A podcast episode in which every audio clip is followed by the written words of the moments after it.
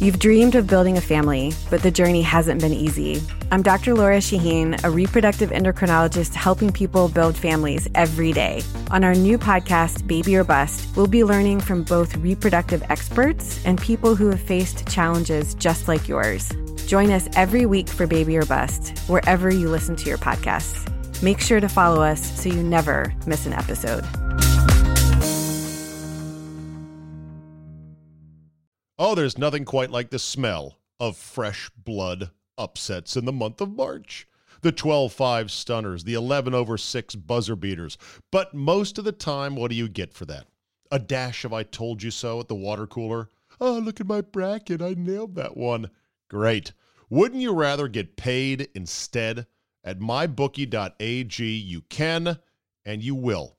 The 12 5 upset when betting with MyBookie is a take your girl out to steak dinner winner winner. And right now, when you sign up for an account, my bookie will match your deposit with a 50% bonus. Here, just have 50% more. Why not? Use promo code CZABE, Charlie, Zulu, Alpha, Bravo, Echo at mybookie.ag to activate. We're all going to be in office pools, and that's fine. Nobody's going to get the perfect bracket. We know that. But you can make a killing at tournament time by seeing the big mistake coming and pouncing so let's go, people. My bookie will match your deposit with a 50% bonus. Use promo code CZABE to activate the offer. You play, you win, you get paid only at mybookie.ag.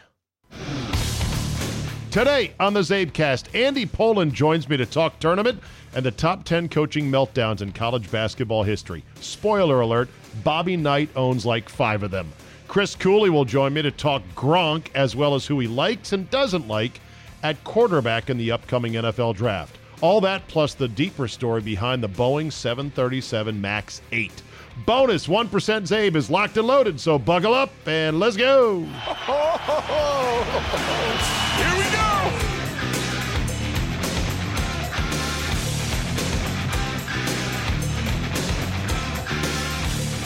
Tuesday, March 26, 2019. Thank you for downloading and thank you for subscribing a double shot of guests today, so let's get cracking.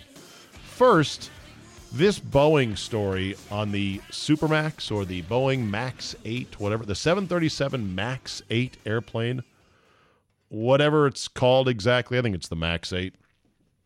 I am but a rank amateur when it comes to understanding commercial aviation or aviation in general, but I've always been fascinated by it. So these stories always pique my interest. And especially, I, I've got a thing for commercial aviation crash stories. It it's really is kind of a, a, a bit of a fetish for me. I don't worry about dying in an air crash, which I know a lot of people have serious mental breakdowns and panic attacks over flying. It just never resonated for me that, you know, oh my God, we might die. Of course, you might die. Of course, more dangerous on the ground in terms of sheer numbers. The Boeing 737 MAX story, though, that shakes me just a little bit. I was reading more about this over the weekend, and I'll just paraphrase. I was going to highlight and read and highlight and read. I don't need to do that. I'm just going to paraphrase it for you. Boeing had dismissed Airbus as a rival for quite some time. Airbus, of course, the consortium of European countries who said, "Hey, let's get into the airline game, into the air, you know, commercial jet aviation game, and let's pool our resources, and let's make a killer jet." And for years, Boeing is like, Airbus, they suck.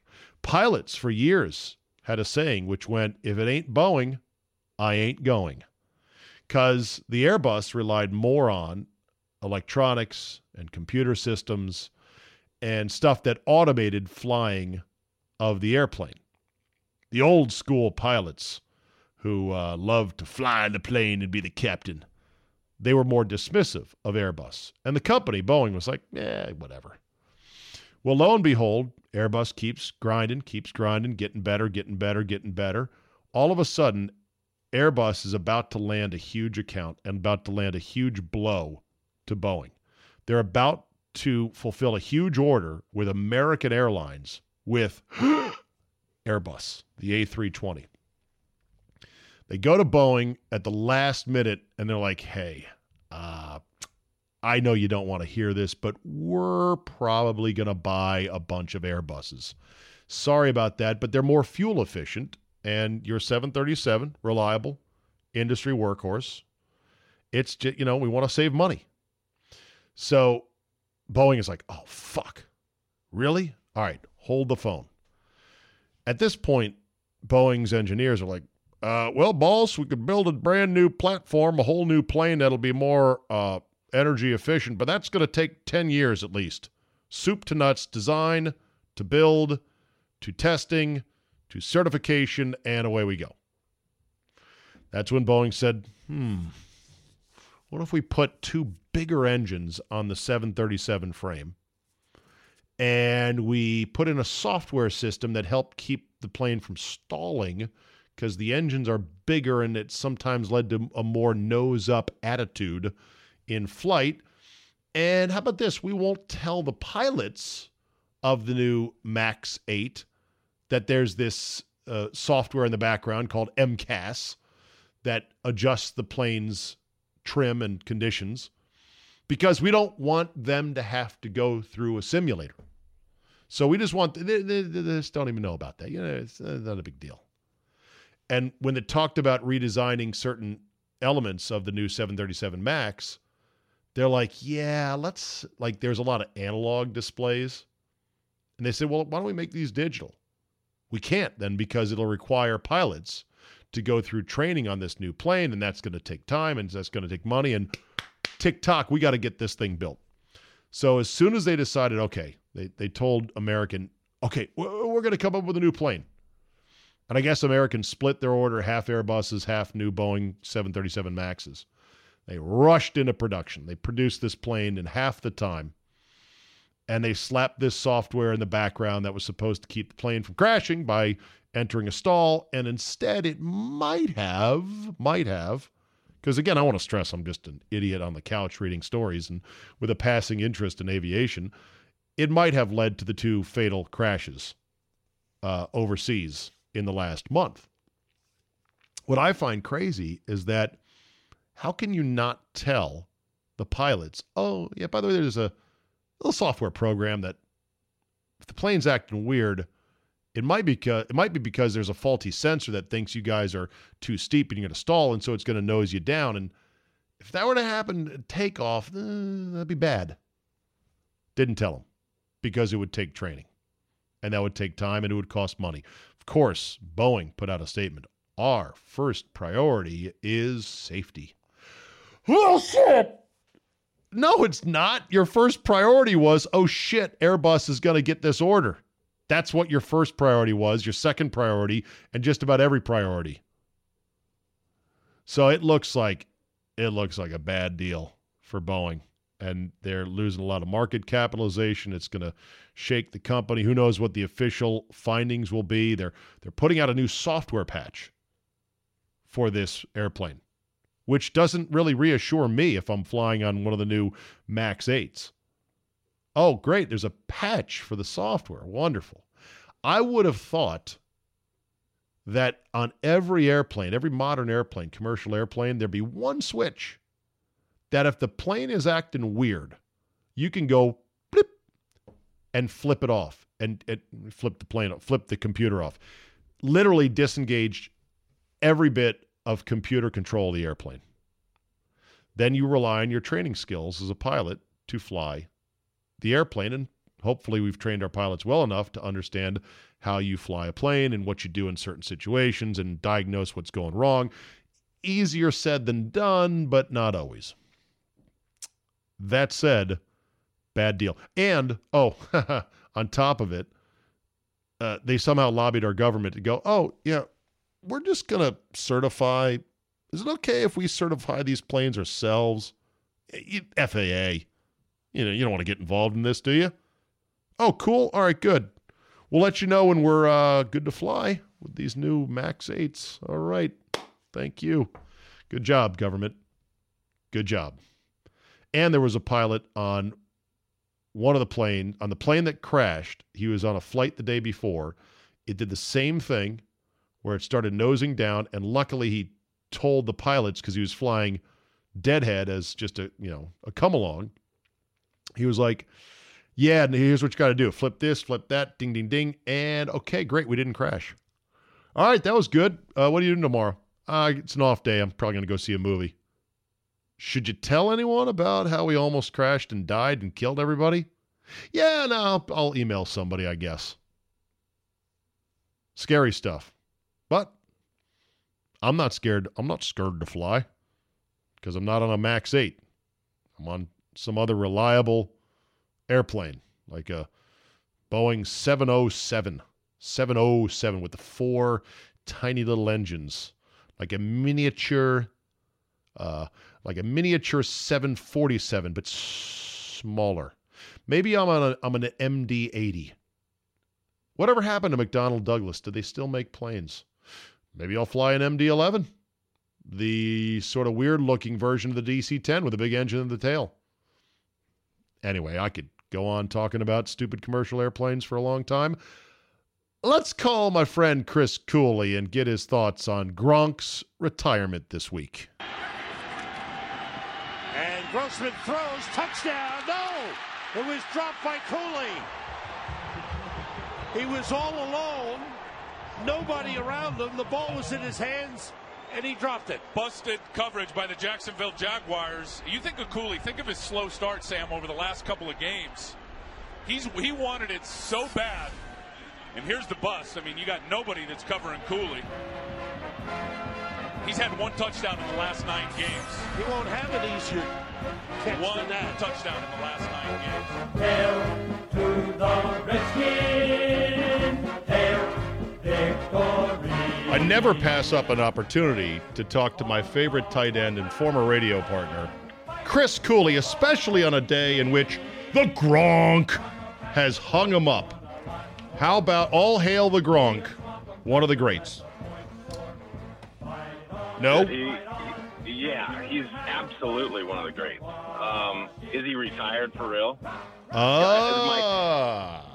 Well, I mean, I'm going to give him the benefit of the doubt. Like, he knows he wants to retire. He's beat up. But I'll never forget those first couple Novembers, late Octobers, when the air gets all brisk. It feels like football, and you haven't been playing, and you didn't go to training camp, and your body feels good, and you, you think, this might be fun for a few games. And then Tom Brady gives you a call. You know, Tom Brady gives you a call, says, hey, Gronk, Bro. because that's what he calls him, I'm sure. Hey, Gronk, I need you. What if he calls him by his full name? Um, Robert Gronkowski III? I could a Robert use. Gronkowski. Gro- hey, bro. Bro, let's go play some football. What made. I, I know I know that the best feeling of all time was that first year that I didn't play. It, I ran into Kory Lichtensteiger July 25th ish, and he said, "Oh, I'm dreading it. I got to go two two days. I got to go in." And I thought, yeah. Have fun.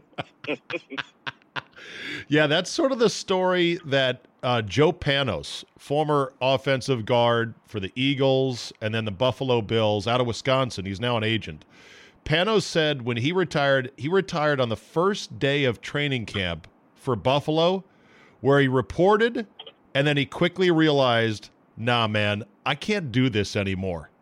And he never looked back. the thing is that's amazing is that the point Rob is in his Robert Gronkowski the third is in his career. he doesn't need one second of training camp.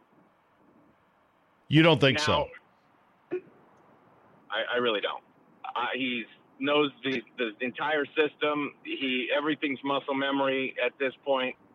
He could sit out all spring, all training camp, come back, and in three weeks, starting October by mid-November, he'll be Gronk. Well, by that logic, what does any multiple time Pro Bowler who's played in the league for eight or nine years, what do any of them need out of training camp? I would think that would apply to everybody. It does. in my opinion. Oh, it does, in my opinion. Now it would be different. It would be different to some extent if you had new system, new coaches, Right. new quarterback, all of the rigmarole. You know, even in my when we when Mike came, it was my fourth offense that I'd been a part of. It still took me a year to feel like I was completely comfortable in that offense. right. But every, you know, by the second year of it, I think my third year I didn't have any training camp. 2011, I don't think I, I was I was coming off my knee surgery and it had swollen up. I, I went to two days of practice and then didn't practice again until I played against the Giants, and I felt fine. So But you are a you were a notorious good studier, a good note taker, a playbook knower. Other yeah, guys, sure Gronk has not so much. amazing notes. Like, I- Amazing you know, the, notes. the thing I'd be most interested to see is what doodles he has. Oh, that would be hilarious. There was once a book somebody published called OJ's Legal Pad. Did you ever hear about it? No. So during the OJ Simpson trial, you know, you could see OJ taking notes from time to time, and the running joke was, "The fuck is OJ doing taking notes? Like, what what part of the case is he going to hinge on and say, aha, here's my defense?" So somebody somebody published what looks like a a legal pad of notes, and it's all just doodles and funny shit like. Ha ha, if I did kill her, bitch had it coming. And then like a stick Oh figure of, yeah, exactly. Stuff like that. So you could do a Gronk's playbook notepad and it No, would be I'm not. This isn't a criticism, and uh, because I, especially me, I'm not someone to be be in a position to criticize this, but I see his notepad as like boobs and butts everywhere. Yes but that was your notepad during the radio show and i loved it you were right brain occupied with the drawing and your left brain was freed up to do the radio show it's beautiful or the other way around i forget which part of the brain does the Well, artistic Yeah, stuff Yeah, I don't know. I, I mean, who are we to say? Yeah. So so Gronk was most under everyone knows he's great, it's big, great hands, Gronk catch ball. What was the most underrated aspect of Gronk? How fast he actually was when you saw him in real life. I'll never forget watching him play at FedEx in ele- 2011, the year I went on injured reserve, because I'd been watching a ton of their film. And I remember watching more Aaron Hernandez because he was so amazing as a route runner. And I'm watching all this Gronk stuff and all these catches. I'm like, this dude is a big lumbering oaf. Right. And then he, I, he had 160 yards, caught a bunch of couple seam balls, and I, I was on the field during that game. and just remember thinking, this dude is fast. He is faster than anybody gives him credit for. Even on TV, it doesn't come across as, as when you get in, in real time, real life. He's a monster, and he's fast Which and, is and that's like you could I could emulate Tony Gonzalez. I could speed cut. I could roll things. I could do the things that he does. Maybe not as well, but I could do that. It said Hernandez. I wasn't as as good at double sticking like he and Jordan Reed did, but I could do that kind of stuff. I couldn't grow three inches and thirty pounds and maul DBs down the field as a route runner. Like he, Right. he like he had this innate physical asset that made him that much different than anybody else. He did it like no one can do it like him because no one is him. yeah. Uh 6'6", 268, Robert James Gronkowski. Born May 14th, 1989. Nicknamed Gronk, says Wikipedia. Huge accolades, three-time Super Bowl champ, five-time Pro Bowl, four-time first-team All-Pro, NFL Comeback Player of the Year, receiving touchdowns leader in 2011. I believe he's going to retire with the highest Third. per. What's that? Oh yeah, third and touchdowns. Go ahead. Right, but I- per game average. I yeah, I heard that his per game averages, both catches and yards, are number one all time for tight ends. And that takes into account all the games he missed because of injury. So in other words, when Gronk suited up, Gronk was going to dominate. Yeah, absolutely. And then playoff stats are through the roof. Exactly. And clutch and clutch moments, big catches. The other thing that impressed me as much as his playing is that here he was, this free spirit quasi meathead, never arrested, and he apparently has every dime of his paycheck from the NFL. He lived off of his endorsements and other, you know, side income. And just by being Gronk, he would be able to float around Yeah. free and clear. That's to me awesome, Cooley. Yeah, as much as he seemed irresponsible, he was very irresponsible. I, I, you know, I know it. I know it all too well. But he never like a guy like him with his personality should have been arrested at least once. Why? He's just out having a good time drinking beers. You don't get arrested doing that if you're not doing dumb dumb things. Well, Have it- someone drive you around. Have someone help take care of you. Look out for you a little bit. Cooley, it treat sounds people, treat people nicely. ah, that's the By the way, big he's a legend in Boston, so it's not like it's not like he gets pulled over in Boston. They're not driving him home. But a lot of NFL that he drink, drinks and drive, drive. Right. But you pull over Rob Gronkowski in Boston and bring him in as a cop, you're fired. Hey, uh, way to go, uh, Charles. You, you brought in Gronk. Yeah, you're fired, you idiot. You're off the force. What's wrong with you? Well, the thing is, like, there's a lot of athletes that are gods in their cities and they go out and drink and whatever. And you say it's not hard, yet athletes keep getting in trouble. I think the key is you can't let people get under your skin with the whole disrespect thing. Like, he's dissing me, you know? Gronk, I think, just floated around like, okay, man, whatever. And that's why he never got into any trouble. One of the reasons. Sure, but also he's not a guy that you really need to diss because there's not a lot to diss. True. I don't know. I, I don't think it's that hard. Okay, I, I- guess you're you got to have a little bit of a whatever personality, and he certainly had that Yeah. or has that. Yeah, I think so. All right. So uh, before I let you go, and you're getting out of your car right now, uh, you've been watching tape as you do always, and Yeah. you've probably been watching some quarterbacks. Redskins sitting at 15. Maybe they'll make a move. Maybe not. I saw your thoughts on Josh Rosen. They horrified me, just because you said he basically can't throw a screen pass. Oof, or at least hasn't shown it yet. He Uh, did. He did really struggle to complete anything underneath. Those are the easy ones, man. Come on. All I know, it's, but you got to believe that if he can make the big, the tough ones, he should be able to make the easy ones. All right, so give me uh, give me sixty, give me ninety seconds on the quarterback crop coming out, starting with Kyler Murray, Dwayne Haskins, and then anyone else he wants, Daniel Jones or Drew Lock. Go. Kyler Murray's film will blow you away more than anybody else's film. It's it's stunning how good he is. It's He can make every play. He can make every throw. He's going to scare teams to death with his legs. He's phenomenal. Everything about him, personally, I would highly, I'd be highly concerned about. What all the stuff Charley Casserly said. Charley Casserly didn't make that stuff up.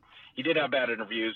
He did struggle in that aspect. Probably didn't care very much, and so I, I, I look at him as the first overall pick either way because I think that's what Arizona did with Kingsbury, and they'll continue to pat him on the back and make everything work around him. And I think he'll probably have some success. He's amazing on the field. Uh, I love Drew Lock. I think he's the most all-around talented player as a pure type of quarterback. He's really athletic. He'll be able to move in the pocket, uh, get away from pressure. His biggest criticism was makes too many throws off his back foot. Except he's amazing off his back foot. He makes unbelievable throws off his bad foot, back foot. He was in a versatile offense, ran a ton of pro concepts, like him a bunch. Would love him at 15. That would be a dream. I don't see it happening. Did not like Haskins at all. Uh, very limited pro, pro concepts, very slow feet, not good movement in the pocket. Needs to see receivers win before he throws balls. Needs another year in that offense to develop. Needs probably two in an NFL offense. Can make a lot of throws, big arm, talented player as a, as a passer, but you're saying upside on him more than you're saying ready to play right now. And so in that, I don't see him as a top. I wouldn't take him in the first round. Okay. Daniel Unless Jones. I'm amazing at eva- evaluating upside. Jones is a little bit tougher to evaluate because Duke had zero talent around him and a terrible offensive line. So he is athletic. He gets out of the pocket. He makes a ton of big throws on the move. He's got a big arm. Uh, some of the timing and rhythm anticipation stuff you don't always see because the offense doesn't provide it. I hate the comment doesn't play well against better talent or better teams because their receivers don't win. How's your quarterback going to win? Right. I like Jones. I'm not 100% sure on Jones. didn't have a good Senior Bowl, didn't have a good combine, probably pushed him down. Uh, Finley's a good player, very cerebral, smart player out of NC State. Uh, questions on kind of person, kind of leader he is, even coming out of NC State. Never really fit in with that program. I like him. I don't love him. I, I he's he's an all right kind of guy. I watched a ton of Will Grier the other day. Uh, he reminds me of a two inch taller Rex Grossman, and I'm not saying that in a bad way. Right. Um, he just he's one of those Grier's one of those weird ones. I want to like him so much. When he throws, it almost looks like he's jumping up out of his shoes. Like you'd like to see him drive more off his back leg. Misses a ton of throws high, misses a ton of throws with overthrows. And I don't like his technique as a thrower because obviously I know so much about throwing technique. But when I watch all these guys, I, I don't necessarily love his technique. Right. And, and, it, and it shows if he's not set and balanced, he doesn't throw the ball well. Now he can throw it on the move when he squares his shoulders, and he does. He is on the move quite a bit, and the play action boot stuff on the move, he's good. But as far as scrambling and on the move, I think he, he's he's questionable. So uh-huh.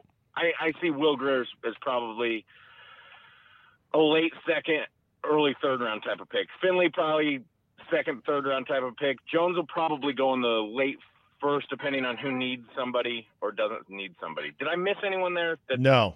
I don't think Perfect. so. Uh, by the way, a little birdie told me that Jay met with Will Grier and that Jay loves Will Grier. Doesn't mean they'll take him, but he said he loves him. Christopher. Well, I've met Yep. Will Grier and watched him throw in Ashburn Hey now. with Trace McSorley, and I would guarantee you their personalities would fit perfectly. Got it. Like I can see them as guys, two kind of the same type of guys, and they did meet because Google, the birdie, told me too, and they had sushi. So Christopher Ken Cooley, two time Pro Bowler, all time leader in tight end receptions for the Washington Redskins. And never forget, first team All Sun Belt 2003 at the mighty Utah State University. Cooley, thanks for your time, brother. Appreciate it, Dave. Oh, there's nothing quite like the smell of fresh blood upsets in the month of March. The 12 5 stunners, the 11 over 6 buzzer beaters. But most of the time, what do you get for that? A dash of I told you so at the water cooler? Oh, look at my bracket. I nailed that one. Great. Wouldn't you rather get paid instead? At mybookie.ag, you can and you will. The 12 5 upset when betting with my bookie is a take your girl out to steak dinner winner winner. And right now, when you sign up for an account, my bookie will match your deposit with a 50% bonus. Here, just have 50% more. Why not? Use promo code CZABE, Charlie, Zulu, Alpha, Bravo, Echo at mybookie.ag to activate. We're all going to be in office pools, and that's fine. Nobody's going to get the perfect bracket. We know that. But you can make a killing at tournament time by seeing the big mistake coming and pouncing. So let's go, people. My bookie will match your deposit with a 50% bonus. Use promo code CZABE to activate the offer. You play, you win, you get paid only at mybookie.ag. So, are you are you over it from Saturday's loss to LSU? Well, I don't know. You know, the, the fact that they got in it was good. Um, I've talked to people who know a lot more about basketball than I do, but I would say if you knew you could handle them with the zone, why didn't you come out with the zone? Right. And the answer is it seems to be, well, you don't want to tell your players what you've been doing all year isn't working, and we're going to have to do something different to beat this team. So they tried the man, didn't work, went to zone, got back in the game, and unfortunately couldn't defend the last few seconds. But, you know, it is So that- what it is. So that was the explanation that you don't like to psychologically tell your players, hey, you're a man to man team, but we're going to play zone because these guys are like an NBA team. Yeah, I mean, it, it, it would seem to me that's what you would do, and you know, maybe the comp is Rick Pitino when he was coaching at Providence, and he told the media prior to a Final Eight game, I believe, with Georgetown, where they had Mourning and Mutombo, and you know, they had guys like Billy Donovan and Carlton Screen on uh, on Providence. Carlton said- screen. he said, "We're going to go right at him inside." And people said, oh, "Yeah, right." Mourning and Mutombo. Well, that's what they did, and they got to the Final Four. So Yeah. you know, the great coaches seem to make those kind of adjustments. I don't know why it would matter though. Zone, man, whatever. Like, hey guys, we're playing zone. We've worked on it all week, and we're gonna fuck these guys up because their basketball IQs are not very high. They're super athletic. They're tall as shit. The big guy with the dreadlocks is he the guy that LSU paid to come? Yeah, Reid, Reid, yeah, Naz Reid, number zero. Holy fuck, what a monster he is.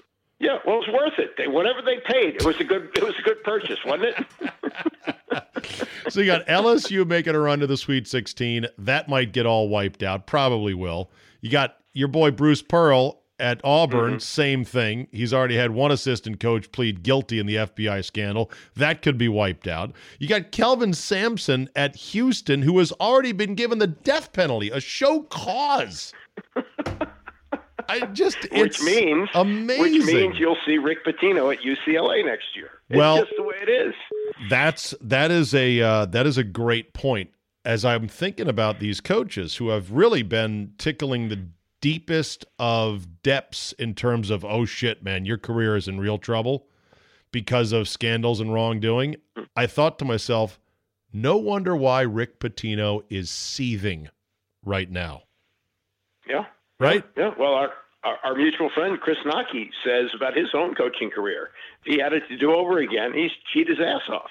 It, it, you know, there's really no no downside to it. You cheat, you apologize, you do the time, you shuck and jive, you sell yourself, you do the hustle. See, that's the thing about Bruce Pearl. Bruce Pearl is the ultimate salesman. Am I wrong? No, no. He, look, he, he's a guy who never even played high school basketball. Uh, worked his way up as a manager, and now he's he's hated in the profession. You know that Because he ratted on another Yeah. program for cheating when he was Right. at UWM, right? he, he broke the code. He was a rat. so it works just like the mob. But- and yeah, and, and now he's back. Now he's now he's back. Yeah. Did you so yeah, you mentioned that he never played basketball. Did you see the ESPN story about ranking all 64 coaches? I did. Yeah. That was fascinating. They ranked all 64 coaches based on their playing careers. Obviously, Right. Jo- uh, Chris Mullin, Hall of Famer, St. John's, Golden State Warriors, he was number one. And Bruce Mm-hmm. Pearl was number 64 or 68, maybe, I think, at the bottom. No, because the, most of the time, especially nowadays, they make so much money in the NBA that they don't take coaching jobs. Now, Mullin's an exception. Uh, Patrick Ewing is an exception. But by and large, they now, even though coaching pays a lot of money now, they don't need it. And usually, it's the guy who's the overachiever, the scrappy little point guard on a Division three team. Right. rides- like the Van Gundy boys. I think they were both like Division three players. You know, Yeah. That's the way it works. Yeah, and speaking of cheating, you got uh, Miller out at Arizona. Everyone thought he was dead man coaching, still there, may end up surviving. I'm calling this era we're in now, Andy, the Ralph Northam effect of I'm not leaving. Like I know you're saying you gotta leave, you gotta resign. Fuck that. Make me. You and whose army? Right. Yeah. Well, uh, how about at Louisville? Don't you think they're kicking themselves about throwing Pitino out too early? Like they rushed to judgment? Possibly, although they were incurring a lot of legal bills because of what he was doing, and I believe that they really like Chris Mack. Chris Mack Okay. is pretty good, but is he Pitino? Nah, not exactly. There's only a few of them. So, uh, your thoughts on the Duke VCU game? That was a classic. Yeah, I was talking about it going into the game. Prior to the game Sunday, there had been only eight of the 44 that had been played, including the play-in game, that had been decided by two or less. And the Maryland win and loss were two of those games. We didn't have any overtime games. So Sunday was a gift.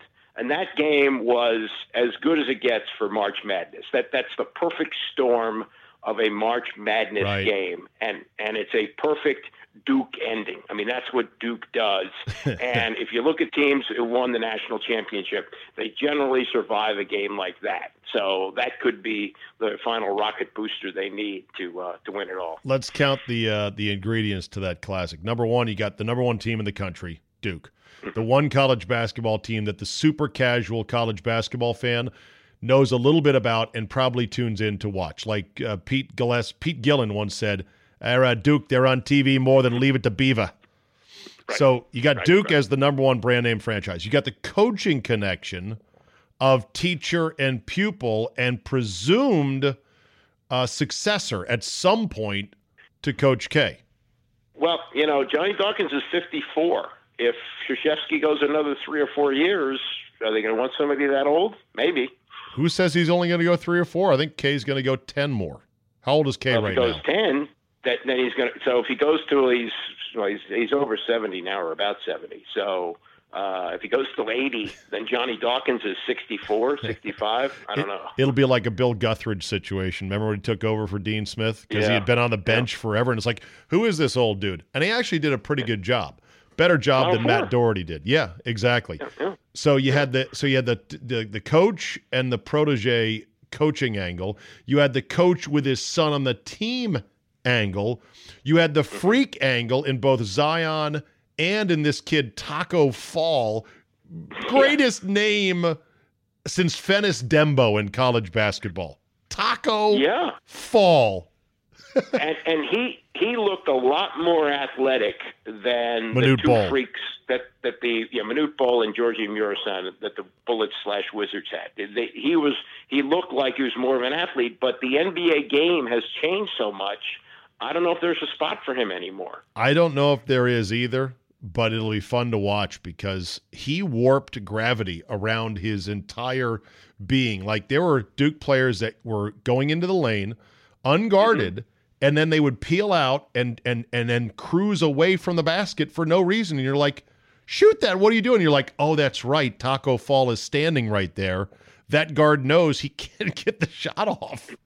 I know, and and, and uh, you saw Zion try and dunk on him and couldn't do it, and he Yeah. started laughing. Yeah, and, and Taco said, "I'm not going to let him posterize me." Then you had the the uh, the replay, which I swear, Andy, I saw it both ways. I Right. literally could not decide if it hit the rim or not. What about you? I didn't think it hit the rim, but if it was inconclusive, why did it take them 10 minutes to figure that out? Well, they, Um, they, they it- take as long as they want in these replays, and that's frustrating. Then, of course, you had the dollop of controversy with the calls, no calls at the end. Everyone wants to hate Duke and conspiracy theory. I thought it was more than fairly officiated at the end. What do you think? Yeah, I mean, it, it, they, they let him play, which is good. Uh, you're going to give Duke that kind of a break.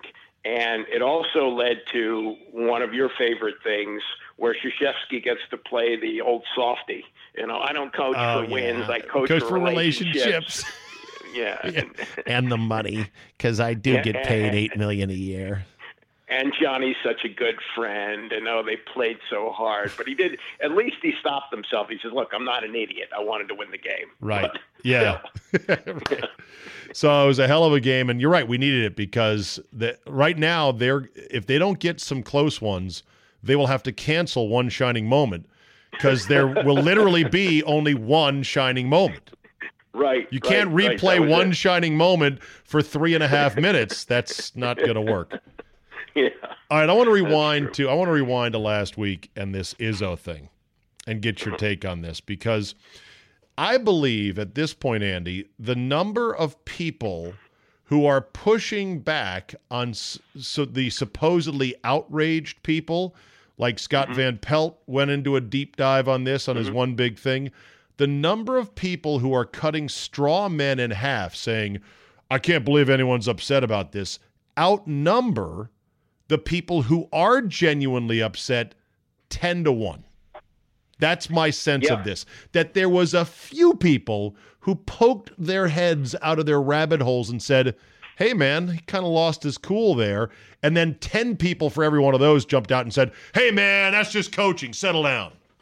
Your yeah, thoughts. it's, really b- bizarre how he went from kind of John Wooden-esque to Bobby Knight in a matter of 30 seconds. And this is the effect of viral video. That if, if this game is played on a Tuesday night in February in Iowa and he goes off on a player, yeah, the, the video is going to be out there. But because it's the NCAA tournament, everybody wants to go, oh my God, look at that. Well, if you look at his program, the guy's been there 25 years. He's Right. never had anything like this. Every one of his players has said, yeah, this is part of it. And the other thing that nobody heard was this kid, Aaron Henry, mouthing back to him. I mean, I, I, I've. I've been around Teenagers. You know, my, my, yeah, my my my son was uh, played on the high school basketball team. I've sat behind the bench. His coach, if one of his players did that, would have reacted the same way. But there have been, you know, 60 people in the gym to see it, and nobody would have made a big deal about it. It, it, it you know, part of being a player is shut the hell up, let Right. the coach talk, Right. do your job, and everything will be fine. And the kid went back to playing, and the kid also said, "Look, in practice, sometimes it's worse." And I don't understand how in one one moment Tom Izzo can go from being this gr- highly respected coach who does everything the right way to an incredible tyrant who's got to be disciplined. Doesn't make any sense. No, I don't. I don't think he did. And I think if you were to go on a search, a hard target search of every column, every online commentary or rant about how bad a guy Izzo is and this, that, or the other, it'd be, be hard to find, Andy. I don't think there was that many people out there. I think people preemptively pushed back and built straw men and then punched those straw men in the face without anyone of substance really saying, hey, man, he should be disciplined for this somehow. So, Yeah, I I was disappointed in my partner Tom Loverro getting soft on this. oh no, did he? Oh yeah, he, he oh yeah he lit, he lit up Izzo. He he thinks that that he said maybe there was a time for this, and he was also really conflicted. Like his head was jerked in another way because Gary Williams, who rarely weighs in on Twitter, Did. uh, and his friends with Izzo, you know, Yeah. supported him and said, you know, he's building guys who are Right. going to go on and do other things. And you know, Ga- Gary maybe didn't have a moment like that, but I sat behind his bench and heard some of the things he said to his players. It's in the heat of the moment. It's not a, you know, it's not a, a, a terrible thing. the people who got the worst of it were Gary's assistants. When he Mhm. coached, Oh, yeah. Gary's poor assistants used to take the most unbelievable brunt of Gary's rage, right? He'd turn Oh, around I- I during was- the game and he would be like, why the fuck can't we guard? Why the what are we doing? And the coaches be like, I don't know. I'm not playing. I was I was behind the bench for uh, one of Gary's great regular season wins. Greivis Vasquez hitting a shot with seconds to go to beat number one Duke. It was Vasquez's senior year. That was the team that lost to Michigan State, and it was a bizarro thing. It was it was it, about. 10 minutes into the game, Maryland, or not even uh, 10 minutes, but four minutes into the game, Maryland's up by about seven or eight points. And one of the strings in the net breaks. I, you rarely see this in a game Sure. but they have to stop the game to replace the net. And the senior manager is up there and he's wearing a suit because it's senior night and he's sweating like crazy trying to replace the net. And, and it takes about 10 minutes. And, and there's a young assistant named Ehsan. I think it was Greg Ehsan was on that team, guy maybe in his 20s. Gary spent the whole 10 minutes of the net being replaced just ripping him up one side and down the other, as if to say it was your responsibility to make sure that we had brand new nets there that weren't going to tear. And, and, uh, and was, but the main thing he was worried about was he had momentum. He had Yeah, right. And Yeah. he didn't want the game to stop for something like that, but couldn't do anything about it. By the way, the, the nets for this year's tournament are way too short. Whoever Really? take a look. I don't know if they'll use the same ones at these new venues, but every every venue, Andy, they had little shorty nets that just went when you would swish it. They, they were not they were not to my liking, and I'm a I'm a net aficionado. I'm a twine connoisseur when it comes to basketball. So if Izzo's getting all this protection from a lot of people, I ask this simple question: Where was that for Bobby Knight? Because Knight Oh yeah, well, was the same guy, beloved Oh, by yeah. his players. T- all of them, you know, came back and was part of the program, except for Neil Reed, who obviously met a tragic end, committed suicide. But uh, no, no, he, he didn't. it's not committed suicide. He died of a heart attack. Yeah, died young, like in his late thirties. Yeah, he, like he gained yeah. a ton of weight, but Yeah. you know, Knight was the same way. So why was Knight a villain, and Izzo is viewed as old school fire and brimstone? Because we've had a chance to look at Bobby Knight in the rearview mirror, and there have been various documentaries done about it. Plus, he's really handled himself like a jerk since leaving, and I think that people say to themselves, "Oh, well." That happened. That should never happen again. Oh, does it look like Tom Izzo is getting into Bobby Knight territory? Well, we better scold him down and make sure he doesn't do that. So I think that's that's the big reason for it. Also, let's not forget Bobby Knight hated the media and treated them like shit. Izzo Right. knows how to play the game. Izzo Yes, may tweak the media. He may be sarcastic, but he's not going to bite the hand that feeds. That's the big lesson right there. You you take on the media like Bobby Knight, and they will gladly say, "Okay, if this is how it's going to be, this is how it's going to be." Right.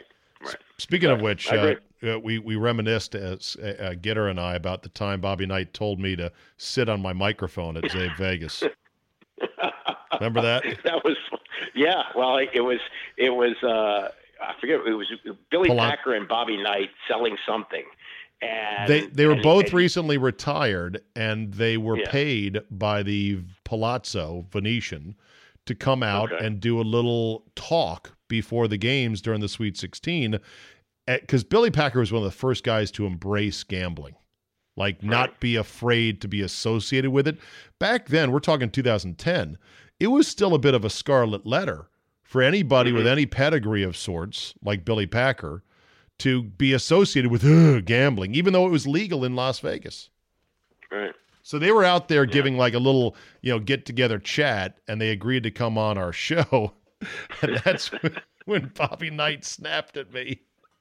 And you lapped it up, man. You didn't back me up at all. no no I, was- well first of all i was actually scared it, it's it's rare i've done a lot of interviews with a lot of different people but it's rare when i was actually scared that he could snap and it was something you said or something and then he looked at me and he said he doesn't listen Yes. And I said, right. Right. He talked about he he talked about like a family member being a coach on one of the teams. yeah And I said, well, since you, and he didn't want to pick a, a winner. And I said, well, since you're recusing yourself on that one, I guess we'll move on. And that's where he stopped me. He said, whoa, whoa, whoa. I didn't say I was recusing myself. He Yeah, just wasn't that's it. picking a winner. Yeah, I was I was actually scared. I was actually in, in- physically intimidated. And and you don't realize. I mean, he was a college basketball player. He's about six five. He, he's not a small guy. Oh, he's a bear of a man. A Yeah. bear of a man, yeah. So with that in mind, I have my top 10 college basketball coaches gone wild list. You ready? All right. Number 10, Frank Martin, formerly Oh, of. K State, uh, formerly of South Carolina, intense, Google eyed, just wacko. hmm Yep. Yep. Agreed. Number nine, Bob Huggins on any given night. The guy Yeah. had a heart attack coaching because he put himself under so much stress, took a couple months off and said, fuck it. If I'm going to die, this is how I want to die. Went back to coaching. But with with the media, I would say this about him: he only looks dyspeptic. He doesn't look like he's going to rip your head off. You know what I mean? No. Have you ever seen it? Have you ever seen any video where he really snaps at a reporter? No. He just kind of answers in, in a in a you know kind of uh, blah kind of way, but doesn't doesn't doesn't physically intimidate like some of the others. You know, he rose to prominence with those teams at Cincinnati, which had a few, more than a few penitentiary boys, so to speak, on it, and uh-huh. they played tough ass basketball. And Huggins did not care that he was wearing the black hat, so to speak, in college basketball. And they called him thuggins and everything else. But in every media avail, he was had this I don't give a fuck attitude that I think Right. enraged people even more that he was just like, well, whatever.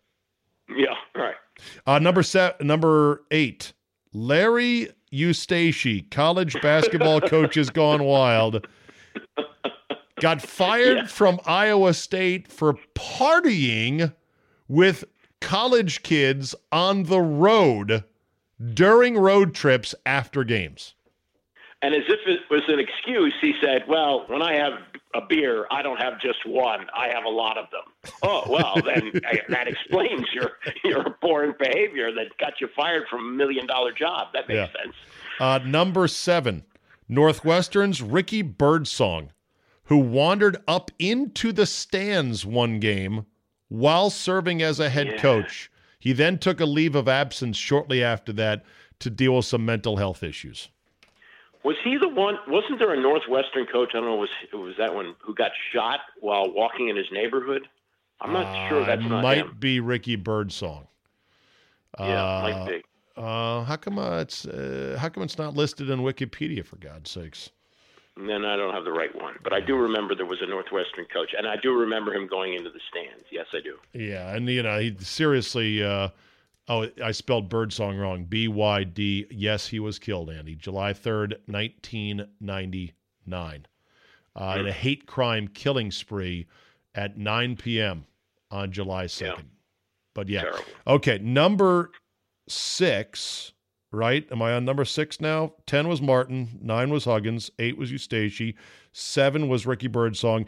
At number six, Bobby Knight's golf video outtakes. I'm going to play one for everyone right now. I don't have it for you, Andy, but it's pretty funny. Oh, shit. Fuck me. Cocksucker, motherfucker. Welcome back to Golf Your Way, and what we're going to do today is work on the iron play, and we're going to start with the short irons and work right down through the, the long irons, and uh, I hope I've got a, another shot somewhere along the way that's like the eight or nine that I already hit, but we'll see. Well, you don't need it at any time. This is bullshit. This is an experiment. What, what, what if uh, I don't have a pro? What if I just want to go to Nevada Bob's? Well, I'd rather oh. see you go see a PGA. I know you would. I want to fuck all you golf pros here on my show. Let's do that one again. Let's do that one again. At number five, Bobby Knight, when he banged the phone off the hook courtside in the NCAA tournament against, I think, LSU and Dale Brown. That makes sense. And think about this: there wouldn't be a phone like that there to bang anymore. exactly. Number four, uh, Rick uh, Bobby Knight throwing a chair across the court. That's only four. Well, I've got five night ones, and then I've got the number one college basketball coaches gone wild. I'm pretty sure you know which one it is, but I'm working through the night ones. I got five night ones. Uh, number three, Neil Reed getting quote choked by Bobby Knight, which was the briefest of touches to the neck, but okay, whatever. Number two, and this one's I'm going to play the audio right after I announce it here. Bobby Knight's locker room rant that was caught on mm-hmm. recorder outside the walls in which he screams about I will not sit here at 8 and fucking 10 all year long. You will pay for it. want to play, then I'm getting the fuck out of here. I mean, if you're not going to recover Greg Graham, if you're just going to let him drive by you, if the rest of you are going to let him catch the ball outside the three-second lane and drive all the way in here without one guy challenging him, then I'm leaving and you fucking guys will run till you can't even suffer. Now, I'm tired of this shit. I'm sick and fucking tired of an 8 and 10 record. I'm fucking tired of losing to Purdue. I'm not here to fuck around this week. Now, you may be, but I'm not. Now, I'm going to fucking guarantee you that if we don't play up there Monday night, you aren't going to believe the next four fucking days. Now, I am not here to get my ass beat on Monday. Now, you better fucking understand that right now. This is absolute fucking bullshit. Now, I'll fucking run your ass right into the ground. I mean, I'll fucking run you. You'll think last night was a fucking picnic. I had to sit around for a fucking year with an 8 and 10 record in this fucking league. And I mean, you will not put me in that fucking position again. Or you will goddamn pay for it like you can't fucking believe. Now, you better get your head out of your ass. That that was an unbelievable rant right there. And the number one college basketball coach has gone wild on my impromptu list of 10. And if I forgot any, please let me know. John Chaney, I will fucking kill you, John Calipari. I just got my ass blasted for giving them hell down in West Virginia. And here you get a hell of a job right here today. Good job. Three class guys. And you pick them out here and single them out. You can't get that together. You're the threaten the guy. Shut up, guy. You're the threaten the guy. I'm killing you. You remember that. When I see you, I'm going to kick your ass. Kick your ass. Come on, come on. You got a good team, and you don't need that edge. That's why I was telling my kid to knock your kid in the mouth. Standing there pushing him the game. Yep, a young Calipari. Look how young he looks in that video. That's right. Seen it? That was Temple versus UMass, circa 99, maybe something like that. Maybe even earlier than that. Might have been- 97, 96, 97, Yeah. 98. And Yeah. that that that was a huge thing. I think I think Chaney got off fairly light for that, all things considered. Yeah, but remember, Chaney had one of his players goon it up with. Uh, some That was much from, later. uh, that was much later. know, but- yeah, and that was worse. He that- he said, "I Yeah. told him to break his arm." right, and he did. Yeah. Not so, good. All right, so those are my top ten college basketball coaches gone wild. Uh, some other things, real quick here. It looks like the Bob Kraft end game is afoot. Did you see Yeah. his pseudo apology without admitting anything exactly via ESPN this weekend?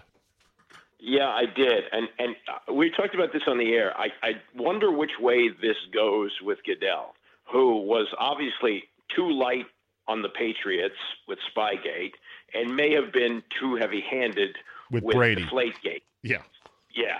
So so which way does he go? Because I guess the comp is is Irsay, who got was he get six games for a DUI? Six games and the maximum five hundred thousand dollars. Yeah. Well, the money's irrelevant, but let's say it's it's five hundred thousand. Does he get six games for this? I would think. If now if he really wants to show that he's not being favored to owners, and you know when he's dropping discipline on players, why not kick him out the whole season? What does that What does that mean? Does it mean he, he stops making money? No. He just I don't know. He just can't do any league business. I think they I think the league wants to wait as long as they can because here's the key point in all this. This this Florida Sheriff's Department may have way oversold the notion of human trafficking. Mm-hmm. In other words, no one's been actually charged in this sting that encompassed multiple rub and tug joints. No one has been charged yet with human trafficking. They may have trumped that up just as an excuse to go in and bust up some rub and tug joints, which they don't want in neighborhoods down there. The other thing that helps Kraft a lot is that it turns out he got services from a 54 and a 43 year old woman. That's a lot. management. That's a lot. right, management, the best. I want Yeah. management here. Help me out here. But if it had been an 18 year old girl, Oh yeah. way bigger problem. Agreed. Oh, oh, of course, of course. So, so But- the suspension but- would have been longer. This now smells to me like a two to four gamer, not a six gamer. But what do I know? Possibly, but but the video will get out. TMZ is going to get it, and somebody in the sheriff's department was quoted as saying, "Oh yeah, it's bad. It's it's really bad." So It's bad. what is he going to say? Oh no, it's pretty good actually. Uh, Bob Kraft looks pretty buff, and he doesn't look awkward or stupid at all. Getting blown by a 54 year old Chinese masseuse. Right, I mean, it, it's not like you know. The, apparently, the video is is clear enough, so eh, it might be Bob Kraft or it could be uh, a number of any other people. We don't really know. Now, his his lawyer is is also looking to get the charges dropped on a technicality because he said that the uh, information was obtained illegally and the video was obtained illegally. So you know that's that's what he's going for. So if the charges go away, then I guess there's no crime, right? Or does how does Goodell view that? Well, the, the way these prostitution busts go, the d- defendants can plead not quite guilty, but they're not going to be innocent. They're, they're going to go through a class and then they're going to have their record expunged. And they basically plead in a way that says, look, I'm not saying I did it, but you probably would have beat me in court. So let's just fast forward through all of that. And from a legal standpoint, it just makes things a lot easier. But Goodell is is the one, you know, the shield court, as I put it, the the wrath of Lisa Friel, the woman's rights issues, you know, chief for the NFL. Her court is not a real court, and so that's where Kraft's real jeopardy is. Yeah. Well, also, as as Loverro pointed out uh, in his statement, he dragged in his dead wife to Oh, defend himself. That that was rich, wasn't it? Yeah, I like love it- women, and don't forget my beloved Myra, who died Yeah. t- eight years ago. Right. Who, who who gave me my moral compass? Not in so many words, but apparently you've lost that. Bob, and and not only that, you did a day-night doubleheader. It wasn't like you know you just showed up once. Right. You were there the night before and came came back hun- hungry for breakfast. I mean, he was come on. he was under a lot of stress. The Patriots were in the AFC title game, man. Guys got to release it. Like He- like they haven't been before. I know, I know. He should have said he should have said Myra let me do this all the time.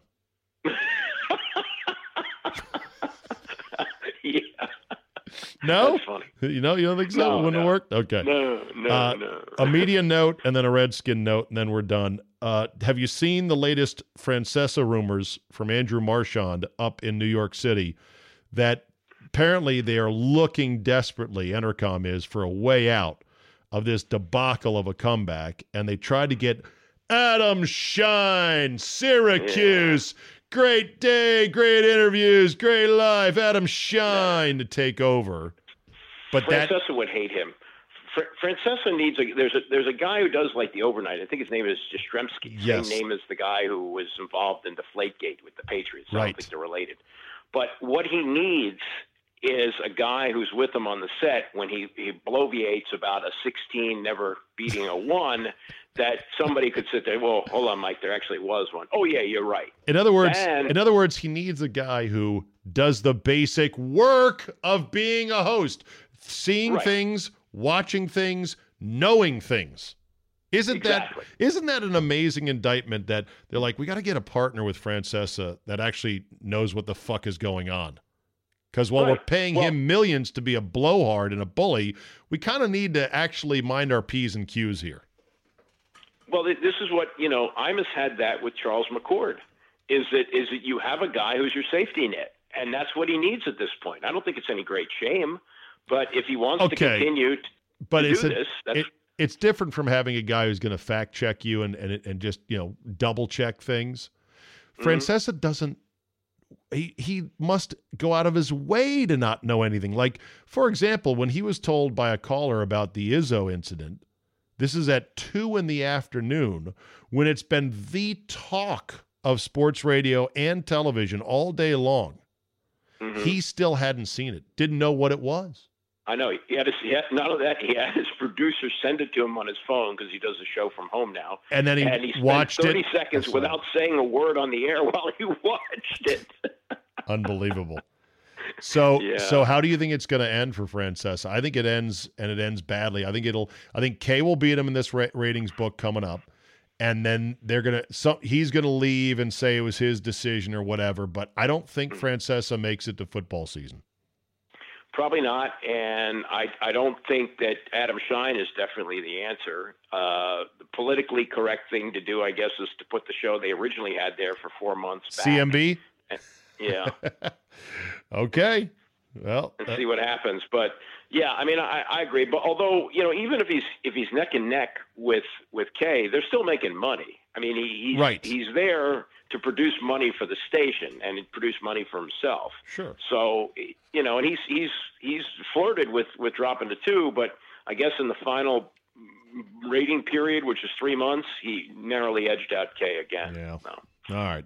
Uh, la- last topic. Uh, the Redskins, our beloved Redskins, Andy, I'm not sure if you saw this, have been posted by many sports books leading into the 2019 season as the longest odds to make the Super Bowl at over 150 to 1. It's not just the long shot odds involved that to me is startling. It's the fact that we are dead fucking last.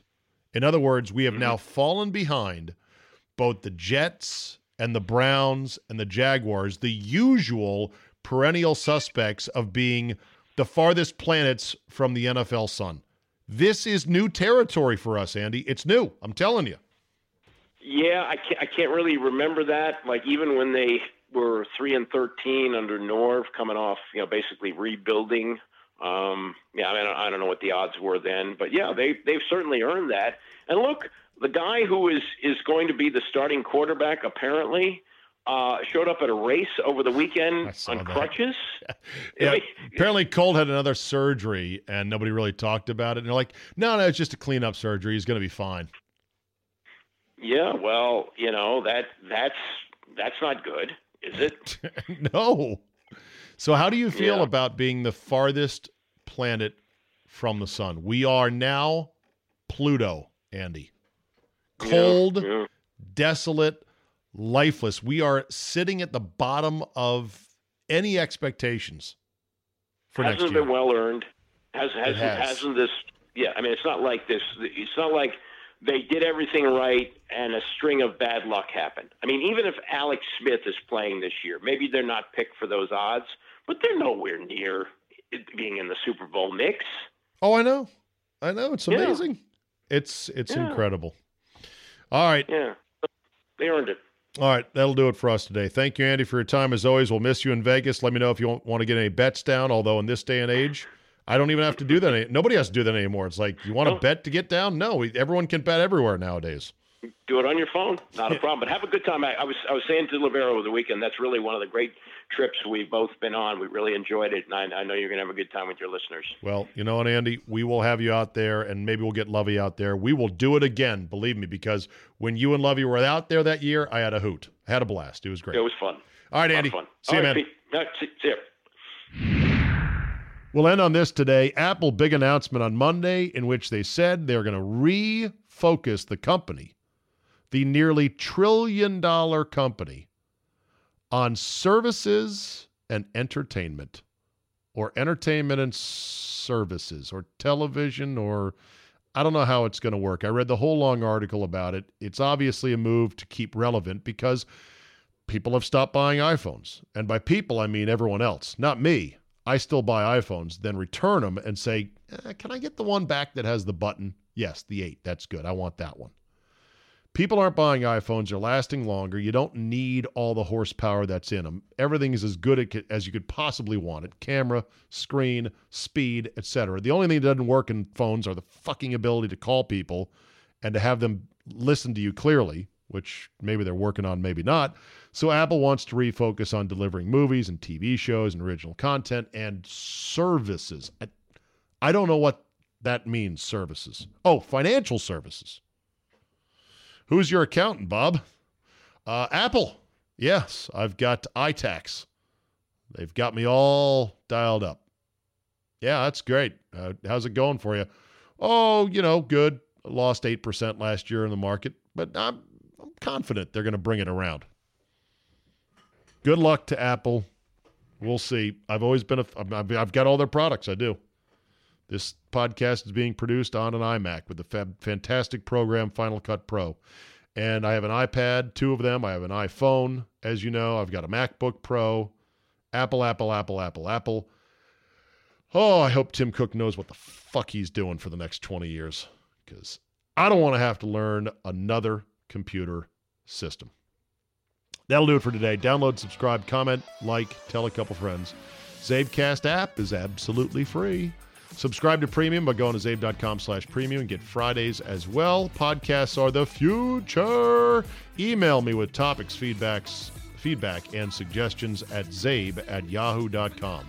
Now get on out there and help an old lady across the street, and we will see you next time.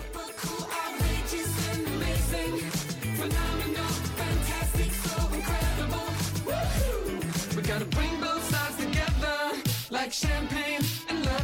Oh, there's nothing quite like the smell of fresh blood upsets in the month of March. The 12 5 stunners, the 11 over 6 buzzer beaters. But most of the time, what do you get for that? A dash of I told you so at the water cooler? Oh, look at my bracket. I nailed that one. Great. Wouldn't you rather get paid instead? At mybookie.ag, you can and you will. The 12 5 upset when betting with MyBookie is a take your girl out to steak dinner winner winner. And right now, when you sign up for an account, MyBookie will match your deposit with a 50% bonus. Here, just have 50% more. Why not? Use promo code CZABE, Charlie, Zulu, Alpha, Bravo, Echo at mybookie.ag to activate. We're all going to be in office pools, and that's fine. Nobody's going to get the perfect bracket. We know that. But you can make a killing at tournament time by seeing the big mistake coming and pouncing. So let's go, people. My bookie will match your deposit with a 50% bonus. Use promo code CZABE to activate the offer. You play, you win, you get paid only at mybookie.ag. More than one in three people will face cancer in their lifetime. Unfortunately, fear can stop you from getting your cancer screening, but it won't stop cancer. Early detection can save your life. Don't wait for symptoms to appear to act. Cancer screening is safe, effective, and accessible for everyone, including free or low cost screening programs. Go to cancerscreeninfo.com right now for free screening resources and recommendations from the American Cancer Society. Don't wait. Early detection can save your life. Go to cancerscreeninfo.com today. Cancerscreeninfo.com. Introducing Venture X, Capital One's new travel card for people always asking, Where next? You earn 10x miles on hotels and rental cars, and 5x miles on flights booked through Capital One Travel, and 2x miles on everything else you buy with Venture X. Plus, receive premium travel benefits like access to over 1,300 airport lounges. The Venture X card from Capital One. What's in your wallet? Terms apply. See CapitalOne.com for details.